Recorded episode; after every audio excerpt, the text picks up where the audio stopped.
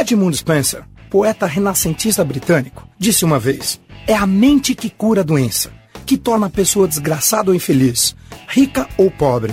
A força que determina o que tentamos ou não tentamos em nossas vidas são criadas pela nossa mente. São nossas crenças. O que é uma crença? É um sentimento de certeza sobre o que algo significa. Por exemplo, se você acredita que é criativo, isso é um sentimento de certeza.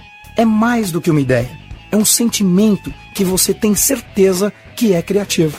Se você, em sua infância, era elogiado pelos professores sobre sua capacidade de criar, sobre o quão criativo você era, essa crença provavelmente está impregnada em você como um sentimento de verdade. No entanto, as crenças podem te fazer feliz ou infeliz.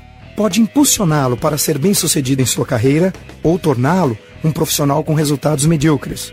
Em outras palavras, as crenças podem te fortalecer ou te enfraquecer. Por exemplo, se você acredita que não é capaz de realizar uma tarefa, pois tentou uma vez no passado e não conseguiu, essa crença te enfraquece. Agora, se você acredita que se alguém pode você também pode isso te fortalece. A boa notícia é que você é que decide em que vai acreditar. A ideia é buscar exemplos, referências que podem ajudá-lo a mudar as crenças que te enfraquecem.